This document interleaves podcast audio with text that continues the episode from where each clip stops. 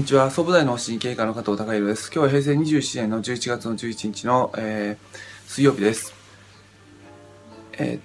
まあ、あの、以前に、その、座禅で、えー、座禅を行っていく中で、その、危険性っていうか、副作用っていうお話をさせていただきましたけども、あの、僕自身が、その、まあ、座禅始めた頃、あの、えー、まあ、その、青森の病院に勤めた時に、その弘前の方に禅林街っていう、まあ、座禅ばっかりさせていたくれる、あのー、寺があるんですがそこに、まあ、週末、えーまあ、6時頃、えー、座禅会っていうのがあって、えー、そこでみんなで座禅あ無料で、あのー、一緒にさせてくれるんですけどもそこに行って教えていただいた時に座禅する時に座禅の仕方いろいろ教えていただいたんですが一つ僕自身がよくわからなかったのは、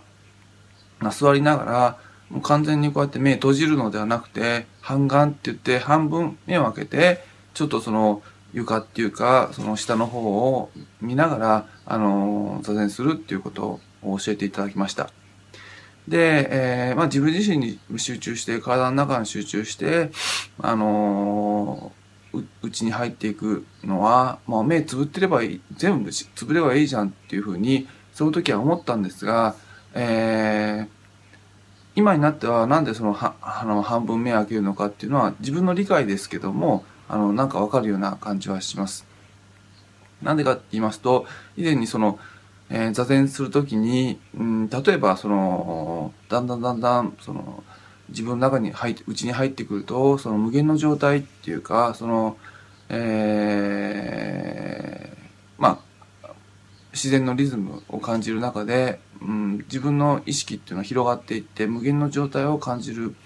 うん、無の状態になっていくっていう、あのー、ことを話しさせていただきましたけども、無の状態に完全になってしまうと、まあ、自分自身が、あの、の感覚っていうのはなくなってしまいます。で、まあ、自分が、あの、生きてるっていうことが分からなくなってしまう。自分自身が分からなくなって、まあ、瞑想状態、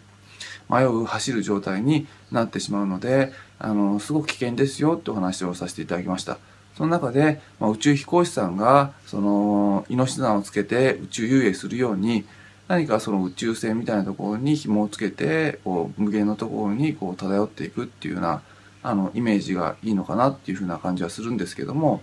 まあ、だんだんだんだんこの半眼って言って半分目を開けてそういった無の世界無限の状態を感じるようになるにつれて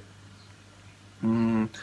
えー、同時にその自分は無を感じてるんだけど自分自身の体もあのー、感じる。自分の体っていうのは皮膚があって外々と敷居されている限界がある制限された体なんですがまあ、自分の体を感じる明確に感じるようになるっていうそのなんかパラドックス的な逆説的な感覚にだんだんだんだんなってきます。でやはりそのベースとして非常に大きなあの無の状態無限の状態を感じながら自分自身を感じることができるっていうのがあの一番そのなんか気持ちよくて自分が生きてるなっていうような感じが座っててあるんですけどもうんそういう状態が、あのー、一応その座禅で目指してる状態かなっていうのは僕自身は感じます。自分が、あのー、自分自身は、あの、生きてて有限で、えー、限界がある存在です。で、その限界があるから生きてるっていうことになるんですが、すべて無限を感じて無に、無に完全になりきってしまうと、自分自身は感じられなくなって、自分が何者かわからなくなってしまうので、無の状態を感じながら自分自身も感じるっていう、まあ、パラドックス的なあのそういった感覚になるっていうことがあの深い意味でのあそのメディテーションとかあの座禅の目標なんじゃないかなっていうのは最近感じていましてでその中で、えーまあ、その宇宙遊泳のあの、うん、命綱に当たるのが半眼っていうか目を開けておくことじゃないかなと思います。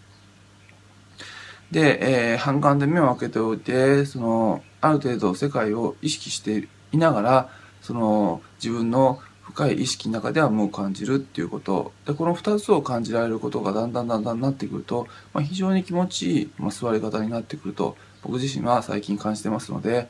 やはりそういったあのメディテーションあその座禅のあの、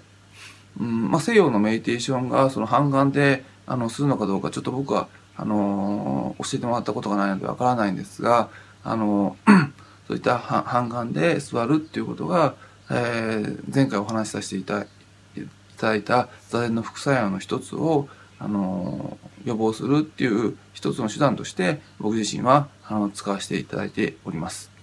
えー、今日は座禅でなんで、えーと、半分目を開けて座るのかなっていうのをあの自分の中での理解をお話しさせていただきました。今日は以上です。